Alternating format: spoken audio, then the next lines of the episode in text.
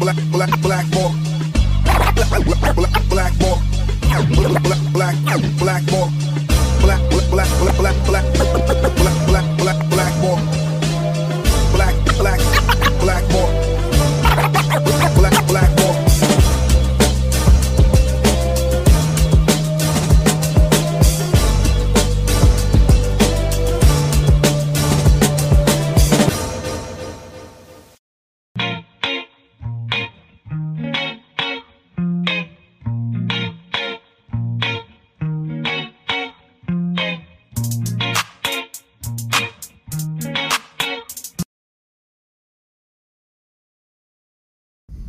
Yeah. You know why? Because I was stoned last night when I put that intro in. That's why. that was the wrong intro. It doesn't matter. We all know why we're here. I am going to. Uh, welcome to Blackballed, everybody. My name is James Di Fiore. Klondike Papers. Um, it's an interesting story because anytime a dossier is normally dropped, uh, it, it is shared with certain legacy media outlets and they pour over the documents and they uh, sometimes consult with intelligence agencies to see if there's any redactions that need to take place. Sometimes they even work with each other.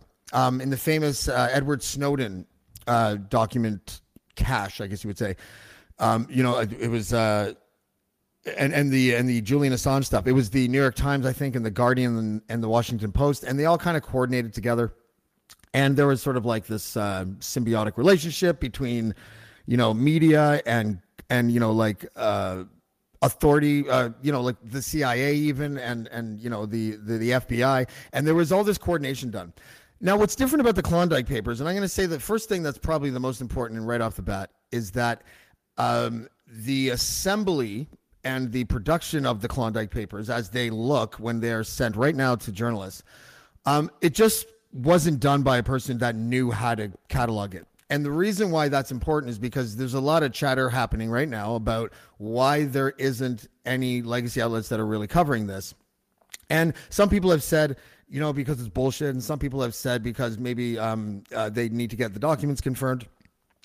I'm telling you, one of the main reasons, as someone who's looked over this document for at least 24, or sorry, at least 25 to 30 hours, it's not assembled by story. So, in other words, if you're if you're looking for something um, uh, and you and you keyword search a name, and that is definitely the subject of the story that you're trying to sell, it's like a puzzle. There's there could be three documents right where that important document is, but then you have to go like three thousand pages in the other direction. Um, and and this isn't a not. By the way, it was done by uh, Richard Marsh, you know, the person that escaped from the Plymouth Brethren Christian Church, who is not a trained journalist, uh, but he was trying to do a lot of people a favor by exposing the stuff that was that's in this dossier. So I just wanted to get that out of the way because I think that th- that is something that people are not talking about. Um, people are making judgments. Um, I'm going to bring Ryan Lindley in right now to sort of help me sort this out a little bit. Uh, Ryan, welcome to the.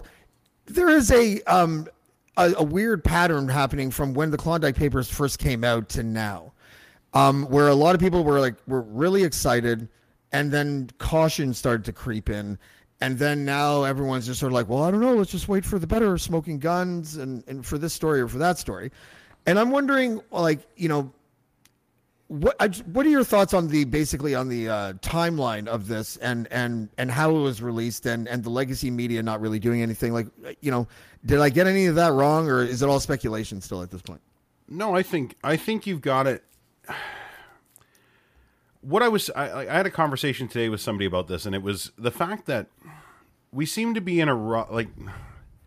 It's it's hard to explain without sounding weird. Uh, we seem to be in a rush um, to to find a juxtaposition to the like the answer to the right wing conspiracy theory when it comes to like it's a very gotcha on both sides mm-hmm. without anybody really trying to find the validity or the truth in the middle of it, right? So you you you've got you know Justin Trudeau's dad's uh, uh, Fidel Castro, and you've got water makes frogs gay, and like like the the, the weird crazy ones that come from the right, and then you get something with that smells like we like we know that there's involvement. We know we know there's a top down involvement from a lot of things on the right. It's very compartmentalized when it comes to their funding and where where support comes from. So this one, when you saw it from the surface, coming from the people it came from that actually are on the record being involved, there was a very,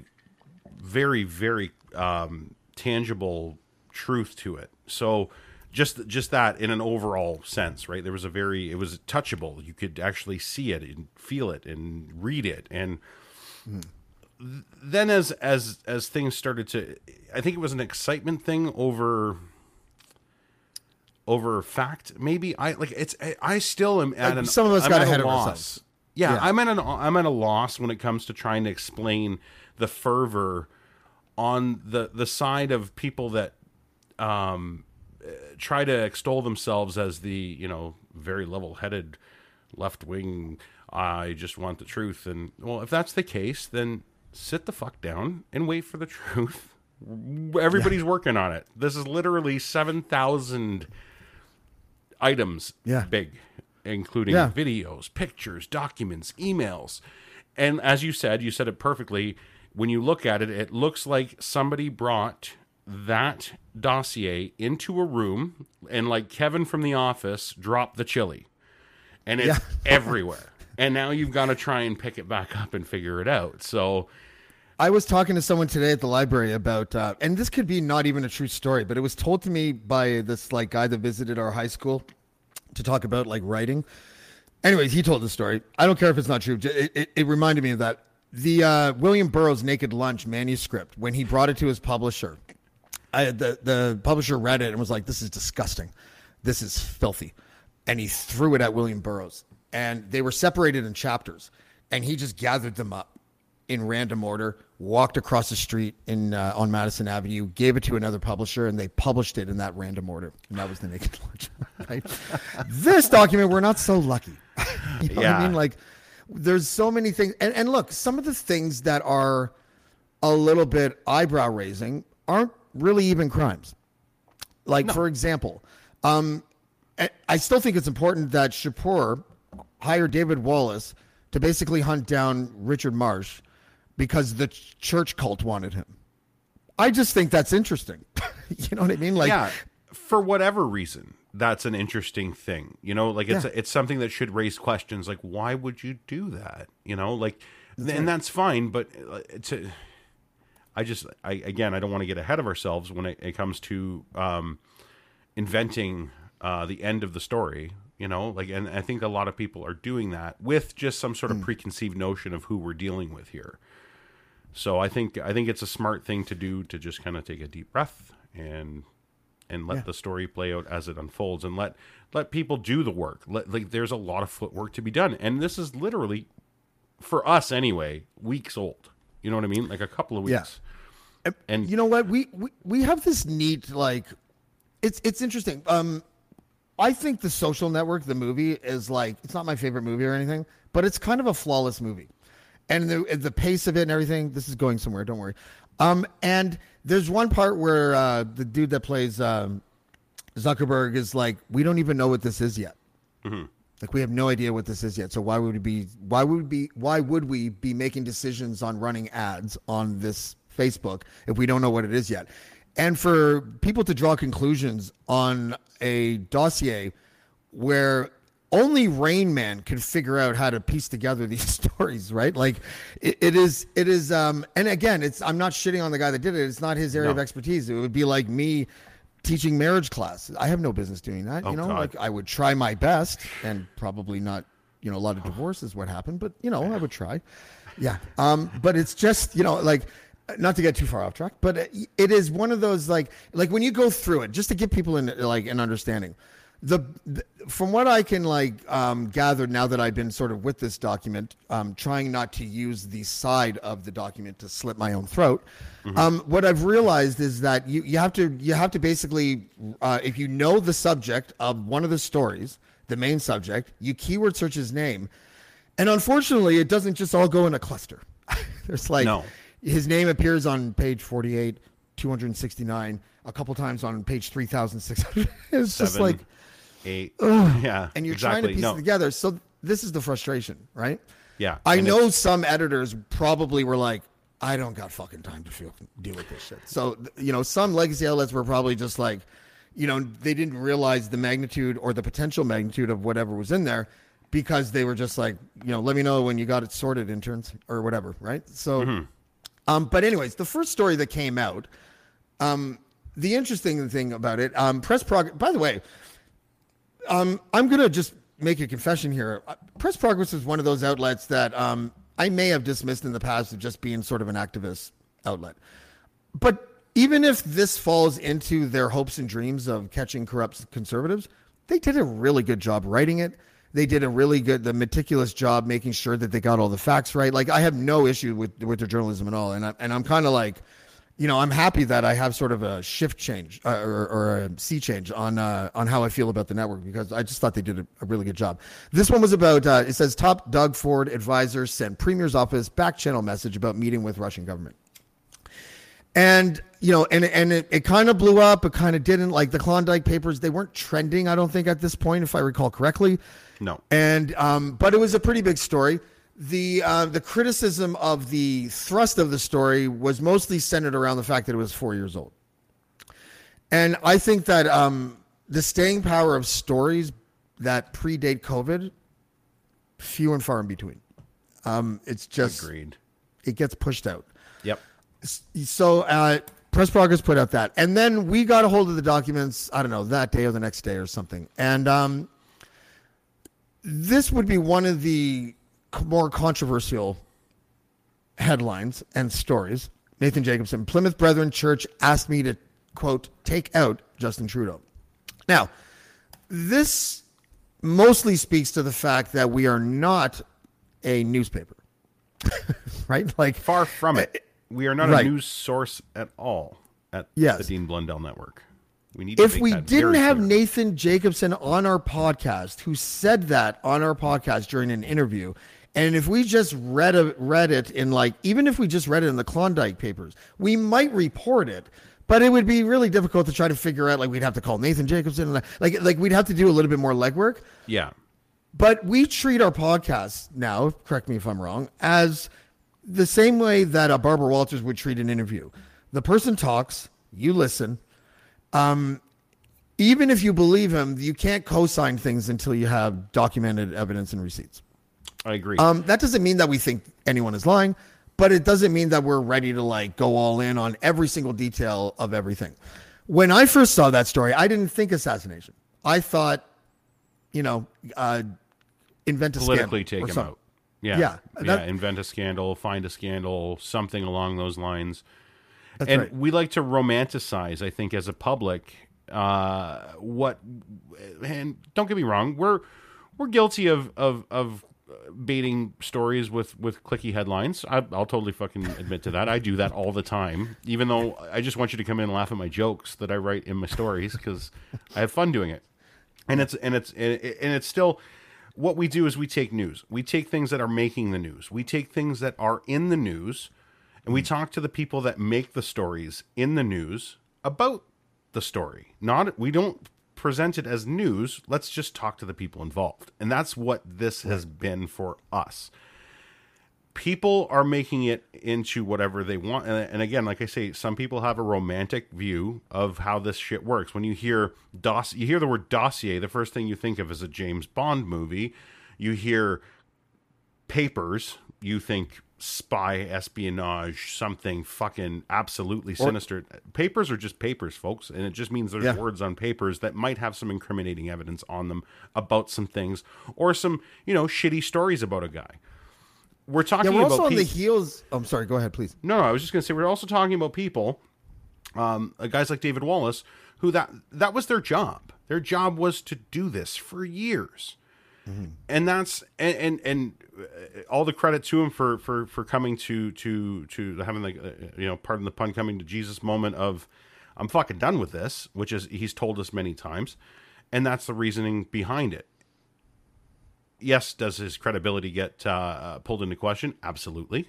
It should by anybody, not just journalists. It should be any every, anybody that's reading a story. We watched this for four fucking years down in the states when Trump was president, and he'd go on a news, like you said, like a Barbara Walters interview or something along those lines. It's exactly it. everything that came out of his mouth was fucking spun gold bullshit. It didn't mean that the reporter was in on it. The reporter Yeah. was just trying to let you hear the story from the horse's mouth, and that's all we're doing here. So be make it of, of what you will. You want to go out and do the footwork and do the legwork. Some people on Twitter are actually doing it themselves. I'm learning things from people that are taking this and running with it as as we release, and they don't even have the papers in their possession. You know, Yeah, so, we're gonna have to we're gonna have to sort of figure out that uh, th- that with Justin Ling because um, there was a little bit of controversy about uh, whether or not he even read the papers because he said Yeah. in a private message to David Wallace like half an hour before it was published that he hadn't read them yet. And, but you know what? could be anything. Yeah, Yeah. because like I don't care it in a way because the article itself it wasn't that bad. I know that um, No. I know that a couple of our guests have a p- big problem with it. Um, but you know, I, he took a shot at me, um, and I just sought solace in the fact that he was dead wrong about the shot that he took. You know? and I- no one's ever I- called me a left winger ever. I gotta, I, gotta say, I love, I love it. I love his work. I like during the convoy, he did an, incredible job, and uh, like, it, like a very, very thorough investigative journalist that that did the legwork. Like he was on the ground. Like I was watching his, like he had videos. Like I, he was doing the, like you saw his process, and it was great. Yeah. I just think some of that process in this story might have been a little more. Um, uh, I don't even know the word. It's It's just, or, I- it just wasn't organized that well. I The- took the- some umbrage to to to the the labeling of the, the you know the um, trying to make a media um, outlet, uh, that, which we clearly aren't. And I, I replied to him on Twitter. I said to him, I said, in between the the fart jokes and the sports stories, I know we're not we're not out here trying like rebel news with fucking crowdfunding every Jeez, twenty left wingers are gross. You know? you know what I Farts mean? and dicks. Like, Yeah. oh, today's podcast was great. Most of it Yeah, was I about watched getting, it. most of it was about pot at the end. So yeah, so I don't I don't hold I'm I don't hold any sort of like animosity towards just I, I love the guy. I think he's I think he does a great job, and uh, I just I just think I think we all need to, and and he's right. We need to it needs to be dug into. There might be something Yeah. there. There might not be something there. We just we just gotta everybody take a deep breath and and take yeah. your time. With And it. I'm gonna bust his balls a little bit. You know. Sure. yeah, no, like you know, but Seems like a nice Yeah, guy. I'm sure he'll take it okay. this, yeah, the skeletal thing in the article, like I, I, I wasn't a big fan of a couple of things, like the, um, you know, he he took a sort of leap of faith with the whole comparison to QAnon. I, I was a little bit like, oh, you know, like I get it though, and this is that juxtaposition I was talking about. This is that Mm. the need to, to to take the the same from one side and try and, and relate it to the other, and that's for the that's for the reader's benefit. And I think I think he took that. I think it's a to- polarized lens that you're looking through. you maybe a that, little though. bit, but I think he's trying to. I think he's trying to offer the reader um, of his of his story uh, uh, uh, um, a touch point to be able to try and relate it to the other side because we don't really have a QAnon left wing really. Like there's ultra left winger like nut jobs, but don't get me wrong. Um, we, The left only believing the outlandish things like communism. That's and that's about yeah, and wearing six masks or something. I don't know. I heard a lot of things over the last. And somehow. Antifa is good for us, you know. But you know, I don't know. that. So yeah, I understand where he was coming from. So I, I didn't ta- I didn't take a lot of uh, I didn't take a lot of umbrage with that. But I I, I hope he uh, I hope he I, I hope he runs with it. To tell you the truth, because I know he'll do a fuck of a better job with it than I will. Because I'm not. That's not my job. This isn't what I do. you drink know? far too much to be I held way- responsible yeah. for that kind of Cheers, by the way.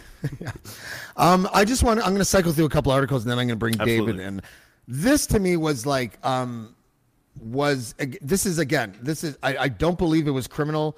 Um, there was something that David told me about a skip trace, and you can only be a licensed investigator in Canada to utilize a skip trace, which is what he was asked to do by Gerald Chipeur. To skip traces. Yep. You know what? I don't even know what the fuck it is, but it's, it- uh, it's, it's just just to find it's to find somebody. It's it's it's a PI term. Is it like a magic eight ball? Like how do It's- you? Uh, no, it's a P- it's a P- it's a PI term, and it's also a collections term. So, like, if you're looking for somebody, if you if you want to find somebody, there's a way to do it, and that's through different avenues of information that is public record. And um, and anybody that has been a PI or, or even a skip tracer, there's actually like collection agencies um, em- employ skip tracers to try and find people that are, are dodging bills and shit. So it's it's a, what it's a, a great job that would be. Collection It's agent. just- you know? it's it's boring. It's way more again. it's romanticized. Being a well, PI this guy is used a to- lot of work. My roommate used to be one. my roommate was a was a collection agent once, and he uh, he would come home and he'd be like, "Yeah, we have a software now where we can call the person's neighbor." yeah. like, really? Yeah, It's like, yeah. So we get Dorothy to go over there and hand them Dorothy's phone, so we can be like, "Pay back your money. You're gonna fucking like you're gonna throw your life away or whatever it was." Do you remember? Do you remember when they had um, the uh, uh, Service Ontario kiosks in the malls and stuff, and you can go Yeah. like renew your sticker, and it would stick like spit a sticker out and stuff for you? I'll tell Yeah. you a quick story about why those Hmm. aren't in existence anymore. As a PI, I used to be able to utilize that to get information on you um, from your license plate without you knowing it, because I would take Oh. a dummy prepaid credit card and put it in and put your license plate in and try to renew your sticker. And it would say you need to confirm your information and all your information would come up is this you? It's like no it's not me. cancel the transaction and i would have your address. I would have all your all your stuff. So that's I have a similar story, but. I have a similar story, but it was uh, I was sleeping with a 9/11 dispatcher who used to show me my police record from when I was a when I was in high school. They- I, I don't do like how they like yeah you're you're you know every you're you don't have a record because I had like a theft under record because I shoplifted a Father's Day gift, and uh, and then it gets expunged or whatever when you're 18. Love but you, like Daddy. it has yeah sorry obviously not enough son. should have stole something better Yeah. Um, anyways, um, I'm gonna bring da- uh, I'm gonna bring David in. Oh, sorry. Before I do, um, this story is one of those stories again, where a legacy outlet probably wouldn't touch this um, unless they were able to get like three different sources to verify the voice on the phone. And I get why they would do that. I trust that. Like I- I've known David for a while. I know that he's sleuthy and stuff, and like you know, but he's good as, at his job. I don't think, and I know actually that he wouldn't be like, "This is a recorded phone call between me and uh, Yur- and Michael Yurkovich," and he's just going to make it up out, out of whole cloth. You know, like it just, you know, it may be a little bit of a risk in the long run to just, be, you know, technically, I guess I didn't confirm it with Yurkovich, but you know, I'll, I'll roll the dice for that kind of stuff and, and feel fine about it. yeah Um, but but anyways, these are the stories that I could utilize by because, and it was because the documents for the stories were in the same spot. that's, that's why I could like publish these stories. It happens, right? Um, Yeah. Okay, so the person who started all of this, the one that whose document documents largely, I believe, are all of his, um, before he handed it over to Richard to to try to make sense of it, um, David Wallace, There he whistleblower hey Dave. espionage extraordinaire. I don't know what what would you call yourself? A fixer? I'd call myself under siege right now. But if you call yourself a fixer, you have to expect to, for people to question your credibility, right? Like, Yeah, I don't care about that. As long as I'm given the opportunity to throw that ball right back and question their credibility demonstrably from their own statements, I'm cool. okay. So, what, um, as the whistleblower, um, what so far with the with the stories that have come out, and I know you have a laundry list of stories that you that are bombs that are um, that that you think should be out either now or soon, but based on the ones that have come out, um, are you happy with the way that the media is reported? Let's leave legacy out of it because obviously that's an NA. But uh, you know, is this what you expected to happen, or is it like, did you expect anything? Like, how do you feel about what's happening so far? Well, I never know that these papers would see the light of day. Um, I gave them to Richard as an act of uh, protection um, for him. Um, once I moved here and I knew that they had boxed me in, and that if I didn't turn over Richard, then uh, I told Richard that uh, um, it would probably be a good idea for him to exploit the documents that were in the paper. Um, I'm, Okay, I'm can we stop? Let's stop there for a second. Stop there for a second, David. I, I want to make sure that we are meticulously like like explaining to people like what David means when he says they. So, um, the lawyer for the Plymouth Brethren Christian Church is Gerald Chipeur, who used to be Stephen Harper's lawyer, who used to be the Conservative Party of Canada's lawyer. That's correct, right? Absolutely, that is correct, Okay. and uh, I understand you need to be to be absolutely uh, for legal reasons. But for legal reasons aside, I'll say, and I have no reservations, Gerald Chipeur is a criminal. You have emails in those files where he is writing my affidavits for me. I'd never laid eyes on Richard Marsh, nor did I know anything about his story when I was hired to have him. I was told to show up at a Miller Thomson affiliate and sign an affidavit that Mr. Chipeur wrote for me. You have the chain, it's right there, it's demonstrably there, up to you. Okay, but the chain that you're talking about, um, is is it criminal to hire you to find someone? Uh, it, I'm not a private detective. Uh, I guess if you want me, a lot of people have hired me to find people. Uh, mm. I, I, don't know about the legalities of me tracking somebody down, but I know that having a affidavit written for me and revision after revision sent back to me by Gerald Chipeur is highly questionable. And I know it's illegal because I never wrote the affidavit. Okay. Um, the the the church wanted Gerald's help. He hired you. You found Richard Marsh. You got Nathan in at that point, right, to sort of see if he ha- he had connections in law enforcement that could verify warrants. Is that basically what happened?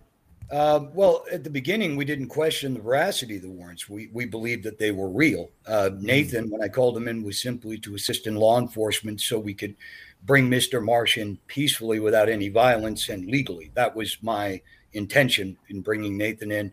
Um, it was only after uh, Nathan started asking a few more questions that we uh, discovered independently there were no no warrants at all. And I'm just going to bring Nathan in right now. Nathan Jacobson, welcome to Blackballed. How are you, buddy? Hi, guys. I'm good. How are you doing? Doing hey. good. Um, so David was at the part of the story, and we are doing this as a recap. So uh, you know, if you've heard this story before, we're really just trying to punch it home so that the stuff that's already been out can be explained properly. So David was hired to find Marsh. He contacts you, and what did David say to you? And what was your first sort of move uh, in trying to assist him? Well, David had been telling me uh, prior to this about his being retained by Chipeur and Holman uh, and and the brethren uh, to find this uh, fellow Richard Marsh, and and we were talking. He was telling me when he was staking the guy out, trying to find him about it, and I, I had heard from David that he was told that this fellow had ripped the church off of millions of dollars. The church had been seeking him for a couple years. Um, it was then that I talked to uh, Chipeur because David was was able to find Marsh, but the question is then, how do you bring him in? How do you turn him over to uh, to the law uh, authorities, uh, being that he has these supposed uh, uh, criminal uh, charges against him? And I was going to arrange to have Marsh come into my office to talk about some technology that a friend of his had. Um, under the guise of business and simply have uh, friends of mine from the Toronto Police Services there to serve him. Now, I was very firm with uh, Chipeur that in order to do that, um, I needed to see the uh, the warrants for uh, for Marsh's arrest, and uh, you know I can't ask the police to come over to my place to arrest somebody. Um, it, it, it doesn't work like that. But if I go to them and say, look, there's this fellow and there's multiple arrest warrants, and uh, could you come in and grab him? Um, mm. In the end, well, well, started Chipeur was dancing me about it, that there are the warrants, etc.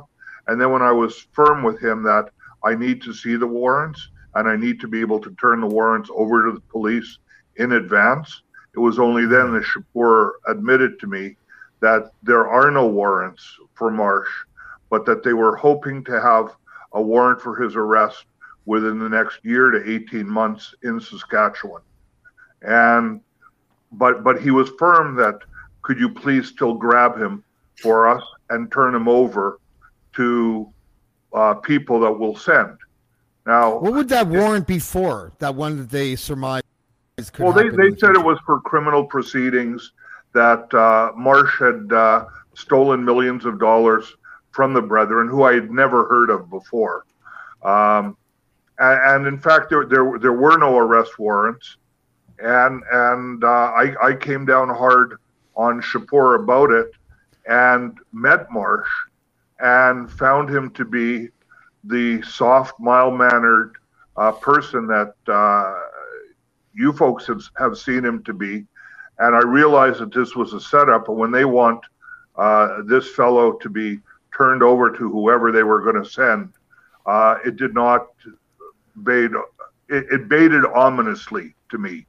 Um, it re- really had a smell, and uh, I, I, I met with uh, with Marsh and his wife, and drove with them up to Barrie to meet uh, to meet Dave Wallace, and uh, we found him. He, he was a victim, and these people were hunting uh, him. And the best guess that I could have is that their desire was something very nefarious. Um, you, you don't kidnap a person for nothing, and it, it was then that my my moral uh, point stepped in, and I said, "I'm not going to allow it to happen." And I sent a, a, a, photo to uh, to Chipeur and and Hallman of uh, Marsh and I together, arm in arm, and I said he's now under my protection, and in fact, I'll be moving him to Israel, where you can't get him. And Can- they went I, I- ballistic. I'm just, I just want to ask two things, and then I'm going to bring in someone else as, as well. Justin Ling's in our green room right now. Um, did uh, did you ever have any grudge? Again, like, was there any bad blood between you and any of these people, like Chipeur or Hallman or anything? Because you guys sort of traveled in the same circles in the sense that you had mutual friends and stuff. But Um, look, Chipeur, I don't know. I, I've talked to him. I, I don't know whether I've met him or not. I meet a lot of people. I certainly have or had no grudge against him. Um, Hallman, I had met on friendly basis um, through through Jason Kenney, and Jason trusted him a lot. And my relationship with Hallman was friendly. Uh, wh- where it went off the rails with with Hallman was when uh, he and his gang uh, screwed uh, David by bringing him out to Alberta under false pretenses and left him hanging.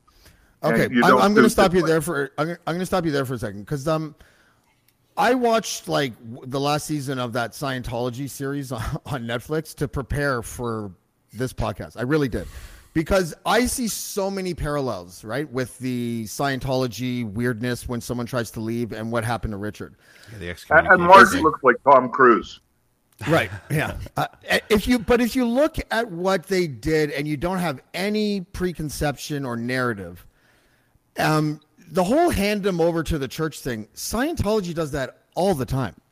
Like w- when someone takes off from a Scientology building or whatever, and they're not supposed to or whatever, they'll send like six guys out to like the bus stop in the airport and this and that, and they convince them to get back Yeah, in the the car and go back too. to. or they kidnap them, or they kidnap them. That has Right. been Yeah. documented.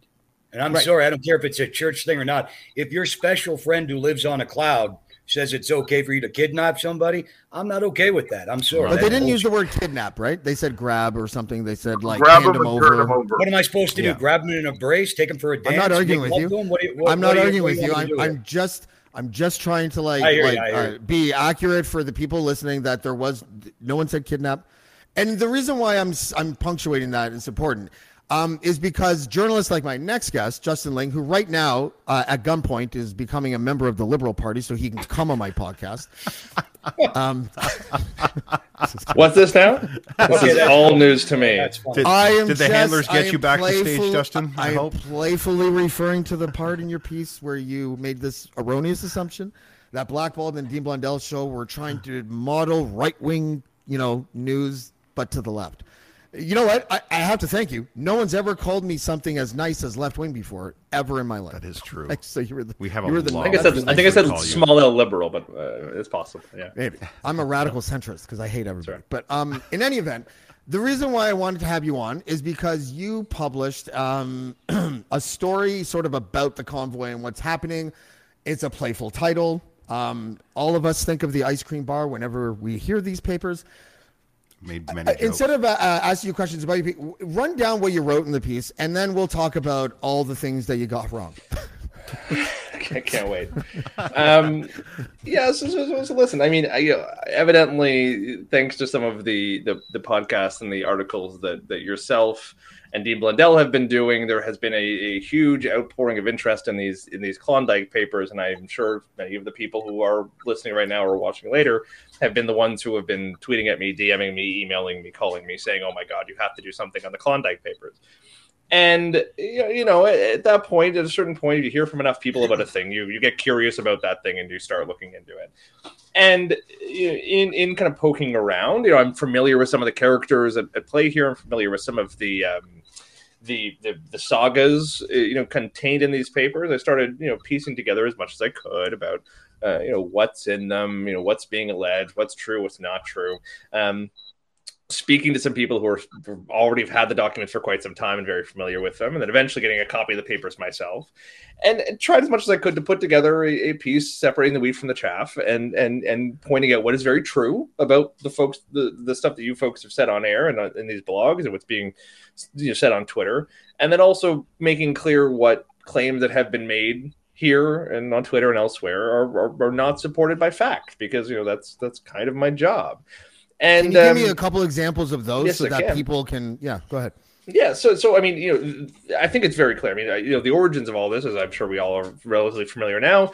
Um, you know, is David Wallace, who's listening right now, is right here. Um, you know, coming forward with details about you know the the, the frankly, if if all is true, and I think it is the creepy plot by this church to silence and target its critics. Um, mm-hmm. And you know the the revelations of of kind of how this this shady practice of you know law firm con- you know of, of, lawyer consultants reaching out to PIs to go and tail folks for you know nefarious ends. I mean I, that that's always an interesting and terrifying little uh, you know mm. peek into the unknown. And I think all of that stuff, as I write in the piece, is, is really well supported by the by the emails um, that that David provided, as, well as this church's practices in New Zealand, Australia, and elsewhere. So.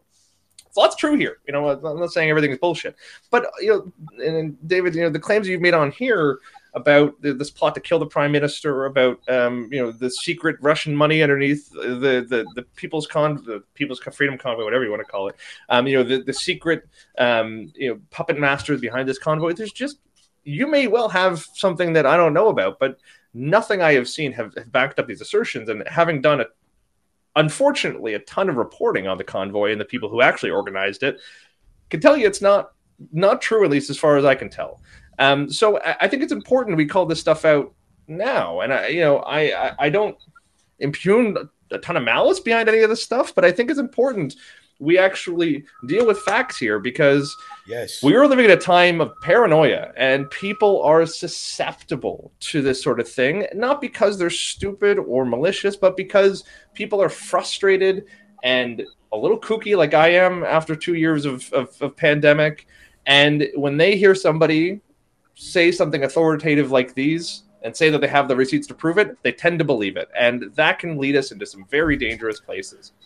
Uh, before David um, um, interjects here, because I know he probably wants to respond to some of that. sure does. Um, is it fair to say though that because I don't know if you heard the beginning, Justin, but like I was talking about how if you if you get this document, the first thing that you will notice, especially if you're a journalist, is the fact that it's like someone played 52 pickup with a document and then stuff sure. all together. Like like the, you could take one really specific story and find pieces of it all throughout this sure six gig. I said it was like Kevin's chili from The Office when he walks in and spills. I think I heard that. I heard that. Yeah, that's right. Yeah. yeah. Um, but so there's, I don't know who employs Rain Man at a legacy media outlet, but there, I mean, I think there's stories in there that are fully incomplete. Like I, I would guesstimate. And the the pieces of these stories are so random and, and spread out that we don't know that we have these stories yet. Well, you know, which like is why it's really important that you take the time and do it properly. I mean, I, I think sometimes people mistake um, cautious, slow reporting with with silence. Right? You know, as we know, these papers are sitting with some reporters. Um, at various outlets and, and not at outlets across the country. And some of the stories have come out already in Press Progress and elsewhere. Um, some of them have not come out yet. Some of them may never come out. Some of them may come out in a month. Some, some of them may come out in a year. Because you're right, there, there is stuff in here that you know uh, that is that is curious and uh, to be totally blunt some of it seems to be supported by fact some of it seems to be guesswork or innuendo or or what have you or, or speculation or two people sitting around chatting. I mean david some of these are your D- twitter dms and text messages. I know that if i leaked all of my twitter dms and text messages over the course of a couple of years there'd be a ton of stuff in there that's total bullshit. Um, because I'd have to move.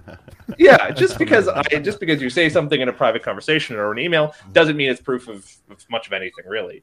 Um, so listen, yeah, there's stuff in here. Like I, I mean, you know, I think whenever somebody who has uh, taken some under the table contracts with a political party or political operatives decides to leak their inbox, yeah, there's probably going to be some stories in there. But that doesn't mean you should rush out the door and make some big prognostications about what it means. I mean, frankly, James, I mean, some of the stuff that's been said on this podcast, some of the stuff that's been written on on Dean's website, is not. It is big claims not supported by fact, and I don't think it's it's good enough to say, well there's some stuff in there we'll have to suss out later. Let's make the claims for now. That's the opposite of what you should be doing. You have it exactly backwards. So there's a ton of journalists doing their job right now with these documents, and uh, it, it, sometimes you have to let them you know, work and, and have a little more time to do that work. Hi, I'm Steve Yerko. And I'm Tara Sands. Now available from Maji Media is our new podcast, Four Kids Flashback. 4Kids is the company who brought you the English dub of Pokemon in the late 90s and so many other shows like Yu Gi Oh!, Shaman King, Teenage Mutant Ninja Turtles, Kirby, the infamous One Piece dub, and so many more. We'll be talking to the people who worked at 4Kids actors, directors, writers, editors, producers, engineers. You get the point. And hopefully get the answers to questions both you and I have about the company. I actually worked there as a voice actor on some of the shows. And I was a kid watching the shows and remember way more than Tara does. And thank God for that. Steve is actually a professional storyboard artist, which gives some really unique insights into anime and animation. Subscribe today wherever you get your podcasts. That's the number four Kids Flashback. Would you say that the, the that there is a cloudiness in how me, the media landscape is now when we decide that we want to interview live guests like David and Nathan on a podcast? Because um, if they say things that they don't necessarily at that moment have like the dos- the document that supports the claim at that moment, do you find that irresponsible or is that just an interview? Because I, I was thinking about um, you know like uh, Mahmoud Akdam, a dinner whatever the fuck his name is. Yeah. yeah. um, and, and, and how he would like uh, recite conspiracy theories uh, during an interview with like um, you know 60 minutes or something like that. And how even if they challenge them they're not responsible for what another person says. You don't have to co-sign it but you don't have to just say you're a liar either. And i think that we have done interesting work in that. We are not like walter cronkite trying to like you know trying to trying to be as newsy as we can and as like you know by the book as we can. I just want a compelling interview. And if they say a whole bunch of stuff that like needs receipts, then you know we try to get the receipts, and if we can't get them, you know maybe we report like maybe we report on that. I don't know, but you know there's two f- things colliding here. One is journalism, and the other is the podcast world. And um, go ahead. I, I think I think it matters on what the show is. I mean, is this a news show? Is does this show do journalism? I have rappers think... and comedians and politicians sure. and news. No, people. the Dean like Blundell Network has never never stated that it's a news. It's certainly. I think I think there are people. I know there are people because I've heard from these people who will say Dean Blundell's a serious journalist. This is a serious because you have the trappings of it. These are news interviews. You, I mean, if you want to have a big disclaimer off the top saying take none of this seriously, maybe Which that's something done. you should consider. Yeah, maybe we that's did on, we did on every podcast. Just so you know, we because the assumption was, the, the, word cosign is actually um, uh, burned into my into my my lexicon now because of it. We did not. Part of the, part of the problem is that these websites. I'll throw it back to in a second, Justin. But but yeah. it's important to say that if you're watching a show and someone talks about their testicles for seven minutes, probably not news. You know. Well, but you're asking people to do a level of you're asking people to, to to interpret the show the way you want them to, and people rarely do, right? I mean, there's a you know Alex Jones likes to use the, de- the defense that my show is just entertainment. You can't take it as news, right? I'm not saying this is the Alex Jones show. That's not what I'm getting at. My that, point he is, he did that to be fair. He did that to uh, avoid lawsuits. He didn't do that sure. off the top of his shows. He did that after he was caught with his pants down. So Let's sure, be but clear there. but you know, fair enough. But I mean, you guys can't divorce yourselves from the claims that are made on your show or the claims you're making in some cases. I mean, Dean. I mean, I- in fairness, in fairness, James, I don't think the claims are made directly on your website, but on Dean's website, there's there's a whole lot of claims stated as fact that there was shady, you know, that that, that the Conservative Party or, or or Gerald Chipeur was was behind the convoy, and that there was definitely a plot to kill the prime minister, and there was all this other stuff. Like, it's irresponsible to make those claims. And if, if you want to say, I don't want to have the responsibility, fine. What I'm here to tell you is that it has a real negative impact. It has a real impact with how people trust the news, interpret the news, how they see the world. It's how we get conspiracy theories. It's like, you know, you leave peanut butter out, you get ants. You say crazy things on a podcast, you get conspiracy theories. And it- that's where we're at. And there's But a, how do you and- define and- crazy? How do you define crazy? Is it unproven?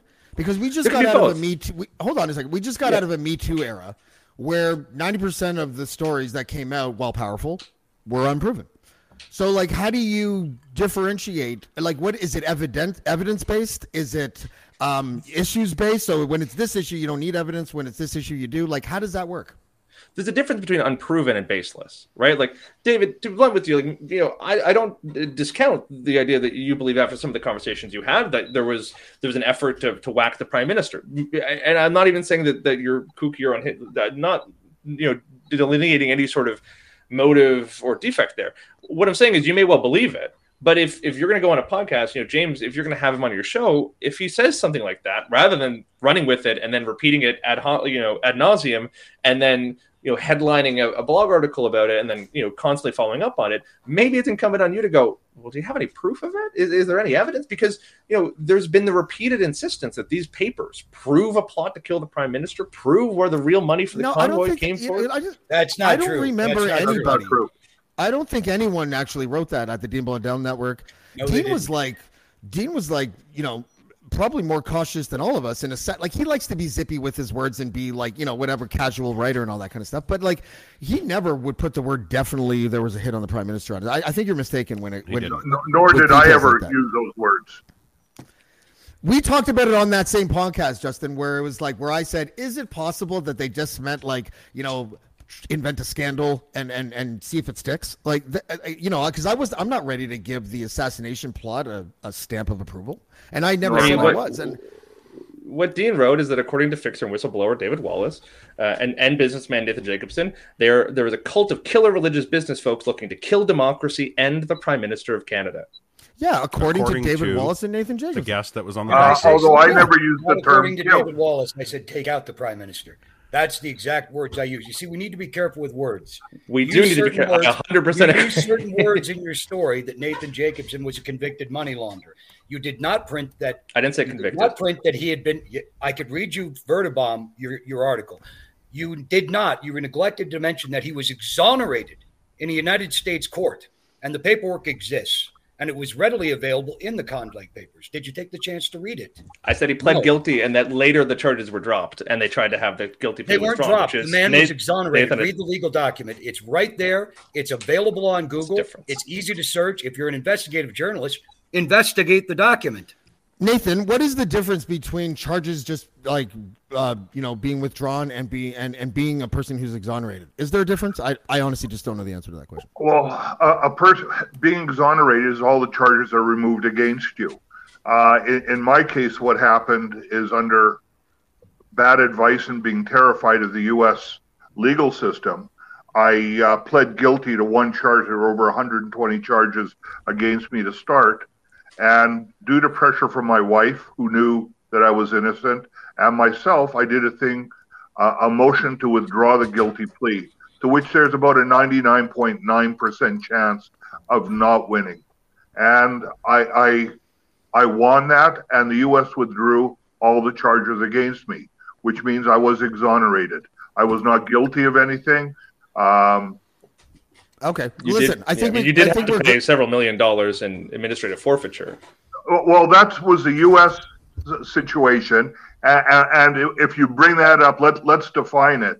the The U.S. has a situation where they're not going to release all the charges unless you sign that you're not going to sue the United States because they don't they don't want to be hit for the liability of falsely prosecuting me.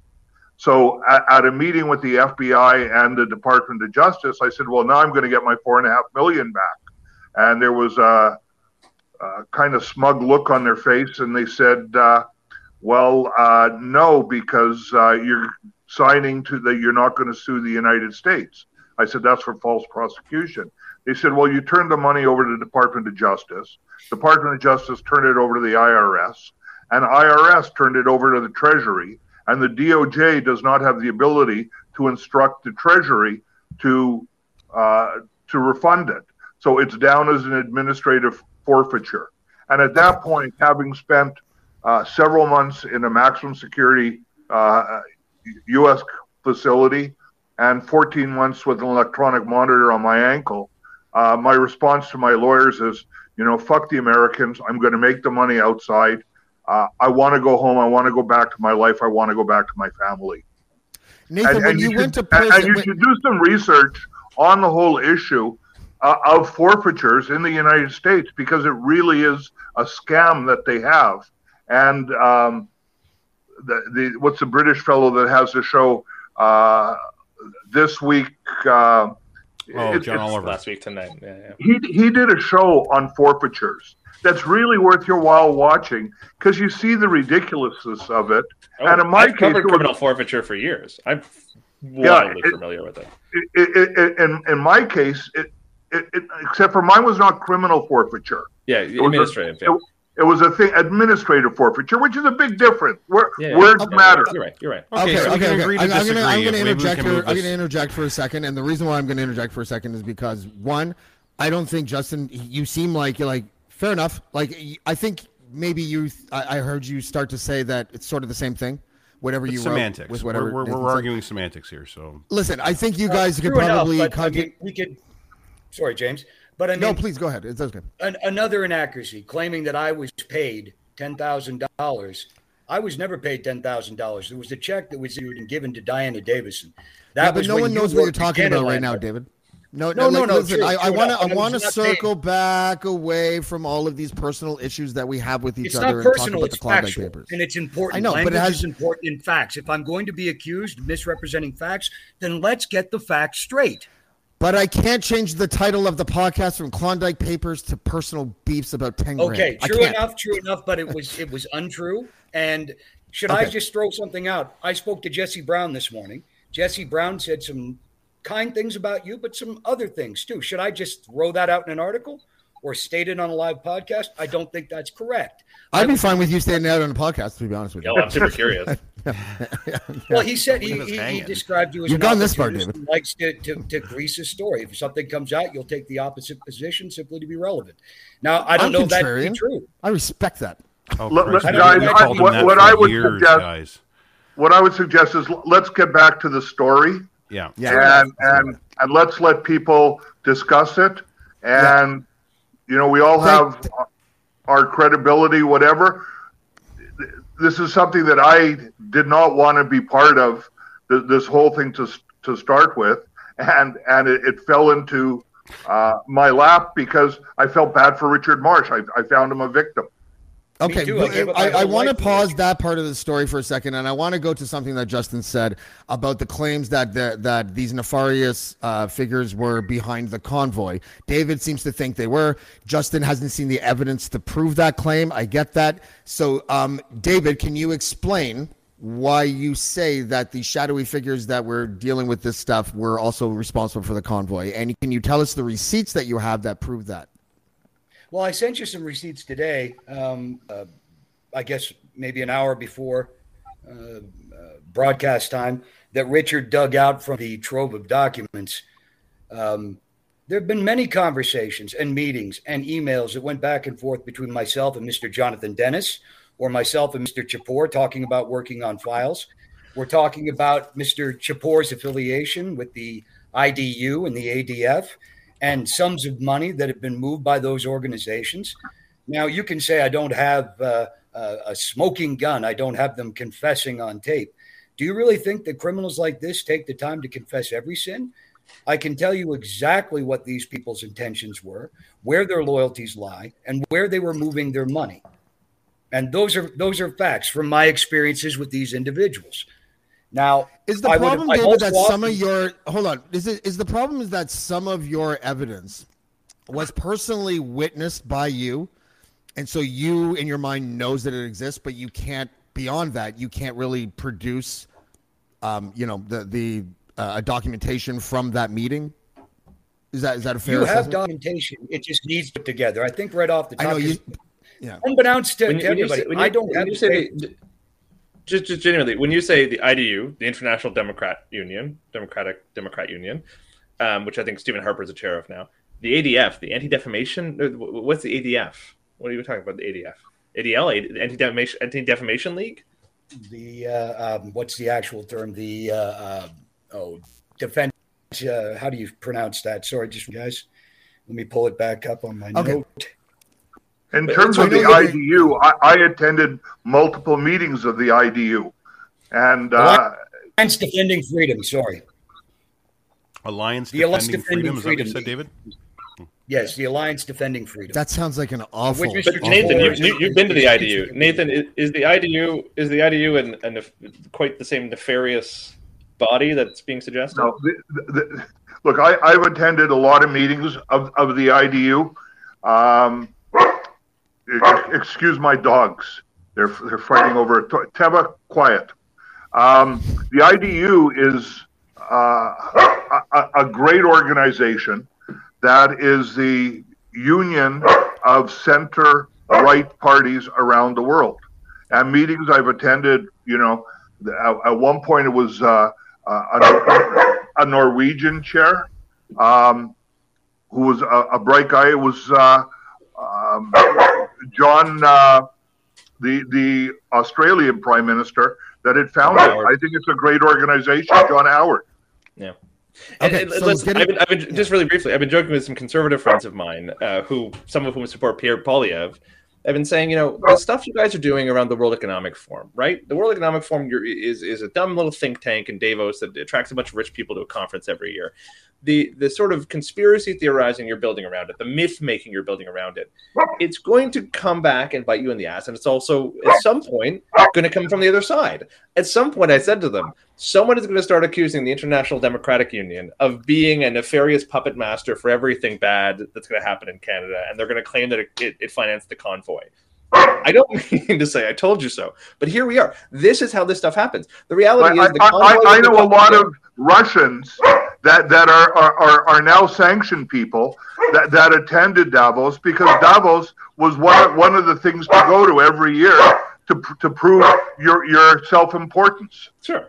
That, I, I 100% buy that. I mean, it's a, it's a dumb little form. But I'm sure there's some money laundering that goes on. But, but the, the point I'm making here is, um, you know, we need to face facts about this stuff. The convoy happened not because some puppet master pulled the strings, but because a whole bunch of people fell into anti-vaccine conspiracy theories, donated a ton of money, and then attracted political support for it. I mean, there there is no nefarious plot here. It's That's just not true. stuff It is was steered. shitty. It was clearly steered. By and who? your opinion is your wasn't. opinion. It was. I think. And how, I, and Okay, how okay, hold know, on, hold how on. do you Uh, know uh, for a fact that David, it wasn't? David, You were in a I room think with what's Mr. happening here- Mr. Chipeur? David, I think what's happening here is that Justin and and I would do this if I was Justin as well, coming onto this podcast, is approaching this claim as a journalist. Um, Well, he could have done the I've same thing you- he wrote the article. okay, I've, I've known you for four years, David. You, you might have a little bit of a reputation for embellishment. I don't know, a little bit, right? So, like, you're kind of a promoter of your own materials.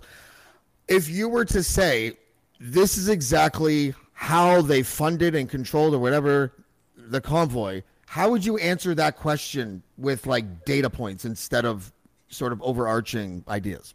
I would answer it very simply. You would uh, look at the Plymouth Brethren and uh, what was that little organization that in hours they whipped up the donations for to uh, finance uh, churches and sects like the Plymouth Brethren and people uh, in, uh, excuse me, what is Grande Prairie, uh, the Mennonite community. These are all communities that are tied in.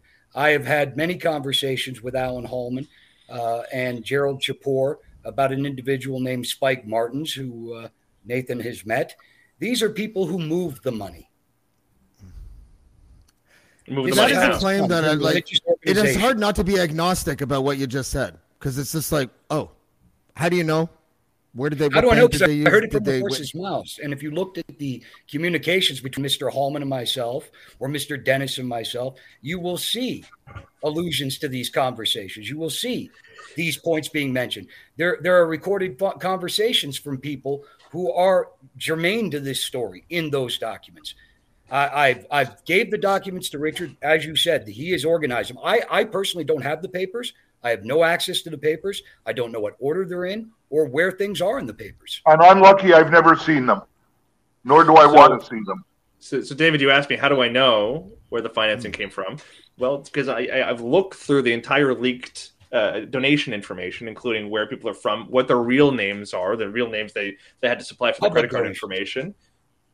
Sure. I've also seen the the internal email inboxes of the convoy organizers that was also leaked, and I've gone through every single email that uh, that went to and from several of the main uh, convoy organizer accounts. Um, no mention of the things you're talking about. I, I, I you know, I've seen, you know, I've, I've spoken to um, individuals in the federal government who were responsible for the the count freezing uh, and seizures. I've talked to people who have organized this thing. I, I, I've talked to other, you know, journalists who have spoken to way more people in the convoy than I have, and no evidence for the things. And and this is the problem I keep having. If, if you want to claim this stuff, if you want to claim that the things you're claiming that I, you know, that, that Gerald Chipeur or whoever, um, you know, has the, these connections or what have you, fine. But what, what what's really bugging me, and what I think is, is really at the core of why I kind of came at this issue, is that you're using these these documents, which actually do prove a bunch of nefarious shit from this church, or it seems to prove, allegedly prove. I kind of have to put that caveat for journalistic purposes, but it, it- you know these these documents do prove a bunch of nefarious shit. But you're you're trading in the legitimacy of that stuff to make a whole bunch of other claims. If you want to make those other claims, make them. But I don't think you have the documents or the proof to back it up. Well, then take a look through the papers, and then we shall see it. But uh, I, uh, yeah. you, you've looked. David, you've do you read, have you've anything from everything. memory? Do you have anything from memory that that is like here's a document that clearly shows that the convoy was propped up by this nefarious individual? Do you have anything like that like from I- that you I- can think of I'm- off the I top of your head? Could have swore I just sent you an email from. Uh, uh, You sent me 20 email emails the- 20 minutes before the show, and I was like, I ain't looking at these because I have shit. it was too much. I, I but got yeah, I will them. go I got them. them 25 minutes before the show when Richard dug them out of somewhere. I'm not mad at you. I'm just saying I will look at them. Um, but no, absolutely, absolutely. Yeah. But the claims I make are not claims. You also claim in your article that meetings never took. The money that came into Ontario to Mr. Ford is currently. It, anybody can see it because of all the construction going on. You watch the constructions, you walk at the gambling interests that are coming into the province. These all have Russian background, Russian money, Russian directors. This is public record. These are public records. Corey Welton stating he never met me, yet you have him asking about geofencing capabilities. What do we got? What are we getting? We had many conversations in person. I'd like to know if it just having a Russian as a CEO is all it takes to be like. no, no, it doesn't. It's those Russians. Research. You, Research. you need to look at, at the Russians' background and who they're connected to in Russia. And I'm speaking as a person that's been dealing in Russia for 31, 32 years now. I could Again, tell it- it- because the light that you chose for this podcast is not dissimilar to an interrogation light. Well, They have ways of making you talk. but I mean, here's the other Generally, thing. I mean, what I'm you know, upset uh, about. Uh, well, Sorry, actually, David, but quite it's legitimately, you know, I'm looking through your. story. Okay, go on, go on. it wasn't your story. It was, I've, I've read your work. I'm, I'm impressed by your work. I just feel that this article has no resemblance to your usual work. It, it, it's there are parts that I think you will have to admit that are sloppy, that are not factually 100% correct. It just doesn't. It seems rushed. It seems rushed, and it and quite honestly, there's enough bad things that could be said about me. I, I would like clarifications on certain points that are not true, that are clearly not true in the article, and I think that's there, fair. there, there's something that I, I'd like to comment on is at, at no time uh, did uh, David and I talk about an actual hit on uh, Prime Minister Trudeau. And uh, sadly, or, or not, I've sat in meetings where hits on people were discussed at length. And I, I know what uh, uh, uh, an order to uh, exterminate a person is.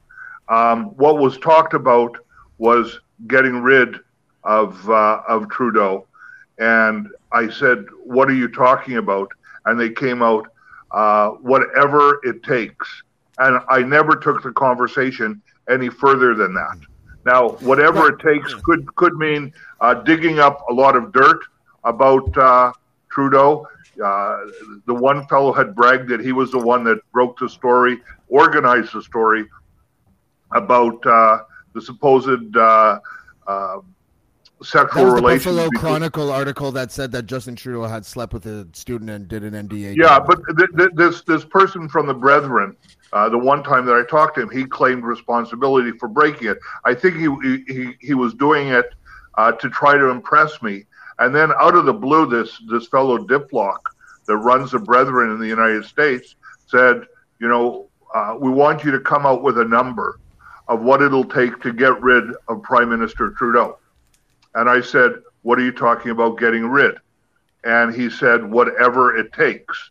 To which I responded that while I'm not a liberal, uh, I know uh, Prime Minister Trudeau, and while we may not agree on a lot of things politically, uh, he is a duly elected Prime Minister of Canada. And in Canada, we have a tradition of removing people from power through the power of the uh, ballot box. And I ended the conversation. So it never went any further. Where it would have gone, I don't know. But but that's where it was was get rid of Prime Minister Trudeau. Justin, are you seeing something that's bothering you because we're not all operating like journalists because we don't necessarily necessarily consider ourselves journalists? Also, listen, I, don't expect everyone in the world to, to, to behave and act like a journalist. I, I get it. Like people host uh, podcasts and they don't want to be held to a journalistic standard, nor should you. Fair enough. My concern is that you just.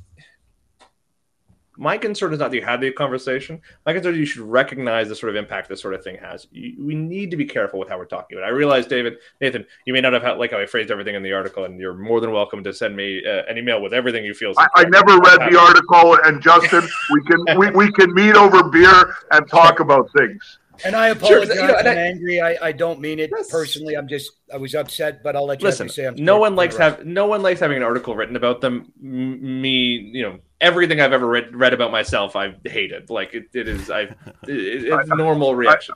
I, I, I used try- to serve. I used to serve with a fellow that was uh, a, a very famous special operator, and he used to say to me that people like us are supposed to sit in the corner wearing a sombrero and have everybody try to guess who we are. So I, I don't like I don't like being on podcasts. I, I like Hey. I would prefer playing We're playing in the backyard with my dogs right now. But uh, I've become involved in this story. And and Justin, what's important for me, and, and James has learned, to me, words matter and the truth matters. And I just the, the story. I, I don't know about the convoy and things like that. I know the things that I was involved in, and I know my experience with with with, with David since uh, the he approached me about the Patrick Brown. I just want the truth to come out.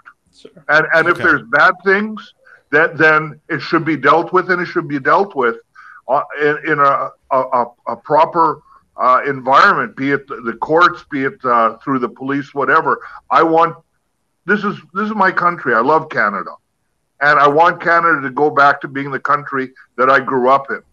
And and if there's religious organizations playing games, and and sadly, I, I've I've seen things that are more reminiscent of the second and third world countries that I've dealt with over the years. Well, Justin, you did really good reporting on the convoy. Um, you know, Thank you were you, you you you you- well, you were you were meticulous. I thought. Um, It was fantastic. one aspect that makes people believe stuff uh, without necessarily having the tangible evidence, it gets into the ether things like the missing eight million dollars. Uh, and I and I realized just now as I'm listening to you guys talk that I don't remember ever looking that up. I just remember it just became this accepted thing. Is it still missing? No. Was it ever missing? Like, can you talk about that a bit, cause, and sort of clear it up for me? I- mean, listen, I, I will tell you that I think there's probably some money that somewhere along the way is, is unaccounted for, and there were some cash donations that you'll you'll never Oh, uh, trace. You know, I I witnessed people handing wads of cash to truckers. Um, but I know for a fact that you know when the Emergencies Act came in, as well as some of the provincial legislation came in, Um, the speed at which they froze many of those accounts and the ability of FINTRAC, the financial and to the, the, the, the financial intelligence agency, Yeah. um, to track those transactions is very good. You can't just make eight million disappear from a bank account like that. They did successfully identify, um, uh, if not every single uh, bank account, the vast majority of them.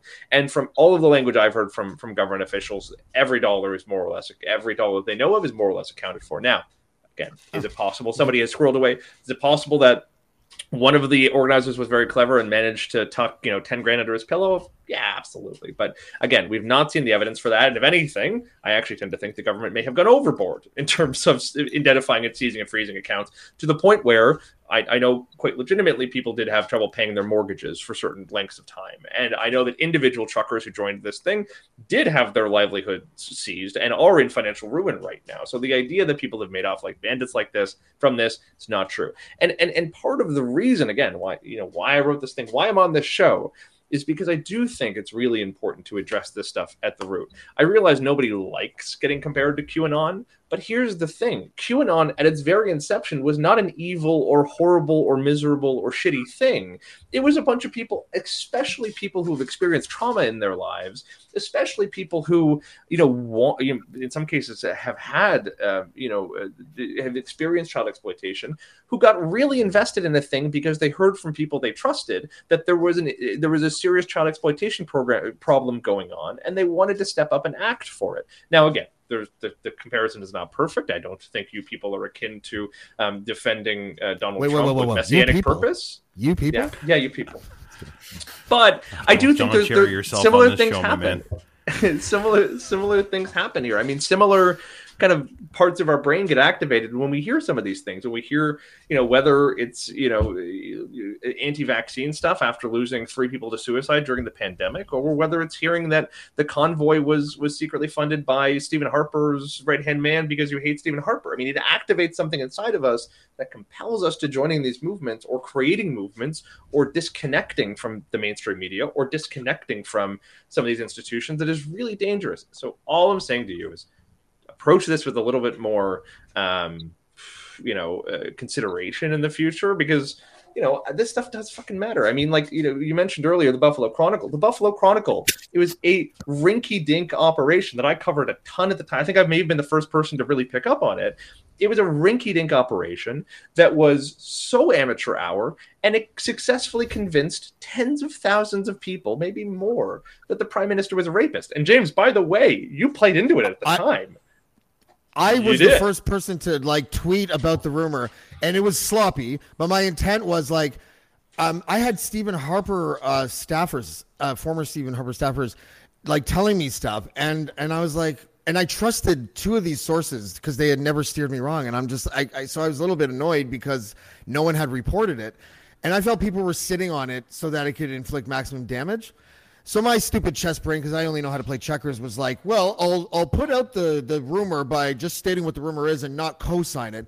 And then Steve Paikin called me and he's like, yeah, you might want to change your mind on that. so the next day, it was like 11 hours later, I retweeted it because I don't like taking shit down because I find it cowardly. And I said, look, guys, I fucking I was sloppy here. I shouldn't have I shouldn't have put that out. Well, I didn't even put it out because I believed it. I just you know it, I was just being a gonzo towards reporters instead of towards You were, but you also So- said you said you, you you know why I don't like. I, am sorry, I pulled it up because I actually I had to go refresh my memory. But you said you know why I don't like the media? They're all about the tabloid these days. Here's the rumor that I've been sitting. They've been sitting on. Justin Trudeau slept with a 17 year old when he was a teacher. Like You're totally right. I became the shit- tabloid that I just that, mentioned. that shit Yeah. does damage. So again, Yeah. why I'm here is you, you can you can hate the story I wrote. You can take issue with it. All I'm here for is, is yeah, thank you. Um, is to say that you know, we gotta we gotta be more careful. I mean, you, you don't want to get to a spot where the left. I mean, the, the left is the left, liberals, the center has done even the center right. It's done good over the last couple of years of not following into this fucking bug-eyed. Cons- by the way, plug for my newsletter, bug-eyed and shameless well this played. bug thank you uh, this you know bug-eyed conspiracy world over the last couple of years keep it that way don't fall down this rabbit hole of deciding that there's men behind the curtain everywhere deal with the problems that are actually facing us as opposed to the ones um, that, that sort of get inferred and invented It's fair enough. David, do you want to yell at Justin, me I some more, agree with or- you Yeah, 100%. I just wanted to say, like, you heard my concerns. I mean, I didn't expect to like you. You seem to be likable, though. So damn it. That I pisses him apologize. off. First time I heard that. Because you're a nice guy. Well, he does seem to be a nice guy. We we do.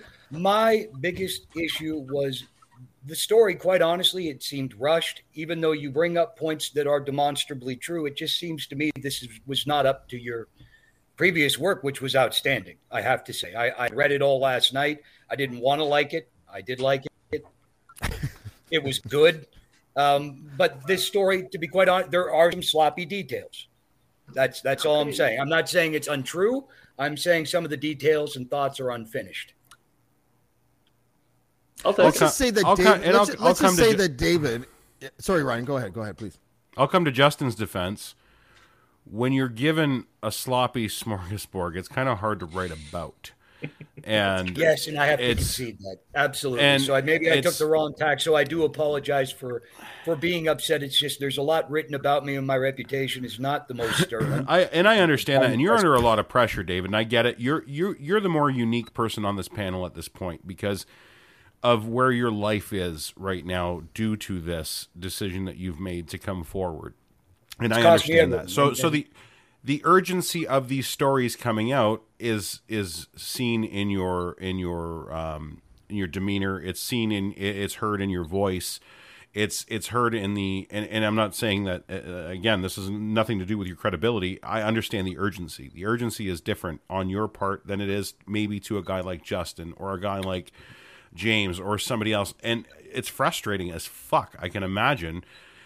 I just wonder if you would be better served to have a copy of those papers handy so that you could reference when you are questioned by somebody like Justin or somebody like James to be able to say, yeah, you know what, on page 657,000 of this fucking amazingly huge document, um, y here it is right here. And you'd be like, oh shit, okay, it's right there.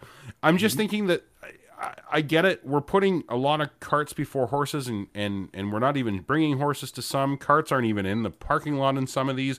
I get it, but it may all be there. It may all be there. It just isn't there for us to see the way you see it because you were part of it. I concede that absolutely, absolutely. And I, I think only- with with what was said earlier, uh, um, and I'll, I'll credit Justin with saying it. The press needs to take their time, and the stuff needs to be studied, and uh, everything that is, is provable needs to be proved. People who uh, are responsible for doing things need to be held accountable, and and let it be done properly. Let the truth come out. I agree. It's just Justin, uh, you would probably know better than the rest of our panelists. Um, I think. Um, do, does legacy outlets ha- do they have a habit of sitting on certain stories because they're afraid of optics and things like that? yes and no. I, I also, I have to, I have, to, I do have to bail after this because I'm sitting in a pool of sweat at this point. It's a million degrees in here. I know it's Um, fucking brutal. Can you I'm prove that you're jealous. sitting in a pool of sweat? Yeah, I mean, I, I, I could. I'm not going to, but I, I promise you, I could. Uh, I have the documents to back it up. Um, I'll stick, a- I'll stick a paper to my back and show you how wet it gets. Um, but I mean, you know, listen, I think, I think sometimes yes and sometimes no, and sometimes yes for good reasons, and sometimes yes for bad reasons. I mean, I, I think, um, I, I've said for a long time that the media needs to be more transparent with how it goes about stories. And actually, a good example of this to go back to the these West Point Grey rumors about about the Prime Minister and, and the Buffalo Chronicle allegations and all the shit that you were bringing up and all uh, James back then. Um, the reality is there were reporters chasing down these allegations that the Prime Minister slept with an underage student while he was a teacher, and there was a ton of work being done to chase those rumors, to call up the the, the girl who was allegedly uh, you know the victim, to, to call up her friends, to call up other teachers, other students, and while that work was going on, people on the internet were going, well you fucked an underage student and the prime minister is a rapist right? And and and how you counteract that the media i think should have come out and said and actually this is exactly what i did but uh, you, you should come out and say listen we're working on it. The evidence isn't there. It's not good enough to start spouting off rumors. And actually we haven't found any evidence of it yet. So everyone calm the fuck down. Um, Yeah. that is that should be what the media is doing these days uh, especially with the speed of disinformation that goes out. Um, there needs to be more behind the scenes uh, coverage of how we do our work and how we get to the things we do and it's part of the reason why i'm doing this newsletter is to try to do a little bit even if it's quite frankly, a little sloppy. That's fine, a little rushed. To give you the backstory, to give you some of the behind the scenes, to show you how we arrived at conclusions we get to, to do it fast while stuff is coming out, um, and and in hopes of diffusing and disrupting these these incorrect narratives, whether they're malicious, whether they're earnest, uh, at the source, as opposed to waiting until they get much bigger, much more unwieldy, and it's, before it's too late, they've already ensnared a ton of people into a believing stuff that isn't true or or not Mhm. proven, and b to distrusting the media because the media hasn't said anything about it. Right. Okay, that's fair enough. Um, I'll let you Yeah. go, Justin, because I know you gotta you gotta escape your Thanks pool for of having sweat. me. Um, nice to thank meet you for you, coming, dude. Thank you. You too. You know, Yeah, Nice to meet you, Justin. appreciate it. you too, Actually, Nathan. good to meet you, Justin. Actually, you turned out to be a, a decent, honest guy, and I appreciate you being on the show. I appreciate it. Thanks, David. Where are you located right just now, Justin? Complimented you you? sweating so much? I'm in Montreal. I will not Thanks tell you all where. your good work in Ottawa, by the way. Thank you. I appreciate it. Yeah. Have a good one, everyone. All right. You too. Justin, everybody. Thank you. yeah, I mean, I, I, I liked having him on because um, he challenged us. He did it respectfully. I, I think, um, you know, I- I think, I think maybe we kind of need that sometimes because He made a lot of work valid these- points. He did. Yeah, we work on these stories, guys. By the way, um, the ones that I've been working on with a certain like you're you're balancing, like wanting to get a new story out, right? Because that's a natural way to feel. With not putting it out until um, it's been proven, but we have given ourselves, like here at the network, a, a little bit of wiggle room because this podcast format becomes where the breaking news happens. David, when you guys were on that first time and you said like you dropped like one bomb after another in the first five minutes, how was I not supposed to just report what happened on the podcast? Like, how can I not do that? Like, we're in this You know, it's new terrain, up. you know? it's pent up. It, it it all comes flowing out. I mean, I've been, I've had to keep my mouth shut for almost thirty years. It's uh, it's kind of hard, and when you do pull that switch, and it's kind of hard to just stop the truth flowing out of you. It's uh, Well, as well, David, you, you you've you've got the frustration now, and I I've, I've watched these people, the Chipeurs and the Hallmans, truly set you up and screw you over, and and there's a huge degree of frustration, and and in fact, I I wrote the the premier in Alberta about it. Um, it it it's just wrong what was done to you, and I understand your frustration. All this is broken real quickly. Fortunately, I, I know just as a, I'm just a, a, a- a small note in, in the papers, but uh, You could be small if you tried, dude. I, I want to ask you about when you went to prison and what gangster you beat up to show that you were like down with like. it was you know- the, the biggest Mexican in You my didn't cell. hold the I was, pocket, in, did you? I, I, I was in a cell with 54 guys, 53 of myself in, in maximum security. This it was called the range. I was six in 6A, and the the biggest one one of the nice things is being a Jewish boy from Winnipeg is I was categorized for the first time in my life as white, and uh, it, it, it, it, and Not the it- first from Winnipeg, though. Just to- to for- throw that yeah, yeah, I could have been a Ukrainian, I was gonna say Um, it's pretty tan for Winnipeg. but uh. How long? How Nathan? How long did it take you on the inside to help arrange the murder of Jeffrey Epstein? that was a hard one. You know, I had to talk to Hillary about it, and her phone wasn't secure. It, it was, a, but anyway, ba- ba- back to back to the, the point that you you you you you made, and it, it did happen. Is that all the people in, in the cell block were, were categorized as to what group. There were the Paisa, which were the Mexican Mexicans. There was the Southsiders, which were the uh, Mexican American uh, gang members, the guys with like San Diego tattooed on their forehead. Um, Mm. There were the whites, which were called Wood. Um, we had one black who I wanted him to become the representative of the whites on the thing. Anyways, the, the, the, the biggest Mexican came by my bed and was he was just a pain in the ass and he was making a lot of noise and pushing people around. And i'm trying to read. And i said you know like fuck off go to your own area and and make noise there. I'm trying to read. And he said i'll go wherever i want. So i stood up. And he, he was much bigger than me. They they called him toro the bull. And uh he he he said i'll go where i want. I said that's not the way it's going to work. I want my peace. And uh then he puffed out his chest. I said, Look, it's going to work this way. I'm going to break your hand, and then I'm going to work through every bone in your body. And he took a swing at me, and the next thing you know, he was holding his broken hand, screaming.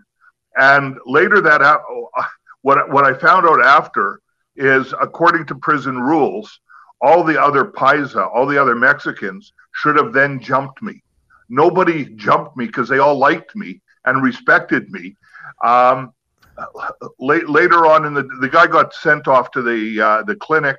Uh, later on, the uh, head of the Paisa asked for a meeting with me. I went and I sat and talked with him. He apologized for what happened, said it never should have happened, that all the Paisa respect me, and in the future, just Yeah. to come to him if I have problems. You know what? This is the beautiful thing about podcasts. You don't have any receipts for any of that shit, and I'm going to write about it. You can write about, you know, I, this is an I'll, in- I'll, yeah. I'll show you the receipts for the guy's medical. No, it's, Okay. it, it was just, I'll, I'll tell you, here I am, you know, like seven years after the fact, more than seven years after the fact. First of all, everybody that was in the cell, and I said there were 54, but people rotated in and out. Everybody except me was convicted. There was nobody that was not convicted, and that's a sign of the American justice system. I But agree. Listen, can, Here, here, uh, we I- are. Here we are, seven years later. I'm still in in touch with a bunch of these people. Okay. Um, guys, this is a weird way to end it, but I have to end it. My kid, I'm leaving for two weeks, and I and I have to see my kids, uh, and they're about to go to bed, so I'm gonna go and do that. Um, the podcast was interesting. I don't know if we got anywhere or any progress, but it was good to have minds that are kind of opposite or whatever meet, be civil. Uh, honestly, my biggest takeaway of the podcast is that David didn't like swear at Justin, and I think that's a victory. don't you think? Can I say one That was thing, a victory. One thing before we go. Yeah. Go ahead, David. The thing that bothered me the most because it bothered my family was the implication somehow I'm financially benefiting from this. The truth of the matter is, since I refused to turn over Richard to this cult, church, hmm. whatever you want to call it, I call it a cult. I have been basically stripped bare. I didn't You've do been this. for- targeted. I didn't do this for money. If I was going to be in terms of money, I was making tens of thousands of dollars a month with these people simply by hmm. doing their bidding. So the implication that I was somehow trying to make money with a GoFundMe, I'm trying to get enough money together to get myself and and my family the hell out of Alberta and back. Yeah, home. and you know what, guys? When they talk about you guys, like when your critics talk about your role in all this, um, I have yet to hear anybody say, "Well, clearly their motivation uh, to collude with one another on this is because how could this be making your life better? Either one of you, you know." not at all. It's making I, it I, hell. I wish I wish I had nothing to do with this. Me But too. now, now that I am, No problem. It, it's it's I'm just kidding. I'm just come out. Yeah. Okay, guys, I'm gonna let you go. I'm probably gonna talk to both of you on the phone in the next couple of days because we we're like schoolgirls. We just talk to each other all the time now, which is fun. Um, you both are really interesting. Listen, I, I understand where Jason's coming from. And I understand where you're coming from. Um, and it's it's it's it's a good debate to have in a in a, in a at a time when the media is not really um liked by anyone. So Nathan Jacobson, David Wallace, uh, we'll talk to both of you guys soon. And thank you for coming today. I appreciate it. Thank you. Thanks, David. Um, I'm not going to do a big thing. My kids are waiting for me, and I think that's more important. Um, I want to thank David Wallace. I want to thank Nathan Jacobson, Ryan Lindley, who disappeared when I asked Nathan about killing Jeffrey Epstein. So, um, that's a clip. Thank you, Ryan. I, know where to find that now. And uh, and thank you to Justin Ling. Um, I think we butt heads in the past. I don't actually re. I never remember Twitter fights. I'm bad for that. So if I've ever like been called out by someone on Twitter or called out someone else on Twitter back in the day, I'm not going to remember the next day. So it was nice to have him here, um, you know, uh, and uh, and sort of like provide a perspective that wasn't um, excited about the Klondike Papers, but more measured and more agnostic, and I appreciate that. So. Uh, to be perfectly honest with you guys about the Adam Scorgie thing, by the way, I still don't know if it's tomorrow or Friday. So I got to text Adam Scorgie, but if, whenever it is, either tomorrow or Friday, we're going to screen his documentary, um, his weed documentary, Culture High. Uh, and it, it's got a whole bunch of people in it. I think it's like Woody Harrelson and like Snoop Dogg and all these other people. Um, so I'll announce something, I guess, tomorrow morning and let you guys know when it's going to be. And until then, uh, thanks everybody in the chat for watching, and we'll see you next time on Blackballed. Blackmore. Black, black, Blackmore. Black, black, Blackmore. Black, black, Blackmore. Black, black, black, black, black, black, black, black, Blackmore. Black, black, Blackmore. Black, Blackmore. I'm Matt Cundill, host of the Sound Off Podcast, the show about podcast and broadcast. Since 2016, we've been speaking with amazing people who have populated your ears for decades. Legendary broadcasters, research wizards, talent experts, podcasters, voice talent. Almost 400 stories, all for free. Subscribe or follow the Sound Off Podcast on Apple Podcasts, Spotify, Amazon Music, or at soundoffpodcast.com. Do, Did, Will, the Story of People podcast is now available on the Crier Media Network. The first five episodes are here and feature some incredible guests that fit into one or all three of those categories. Ready? Tara Slone from the San Jose Sharks, Undercurrent podcast at NBC Sports. Marianne Iverson from Iverson Voice and the Let's Take This Outside podcast to talk about the world of outdoors as well as voiceover land. Ariana Hunsicker, future Canadian Paralympic swimmer, already winning tons of awards for this country. Scott McGregor from the Hot Wallet podcast to dumb down the world of crypto, Bitcoin, and NFTs so you don't have to. And Jackie Holowati from Climate Pledge Arena in Seattle, Washington, the first net zero carbon certified arena on the planet. Wherever you get your pods, wherever you watch your pods, and on the Crier Media Network.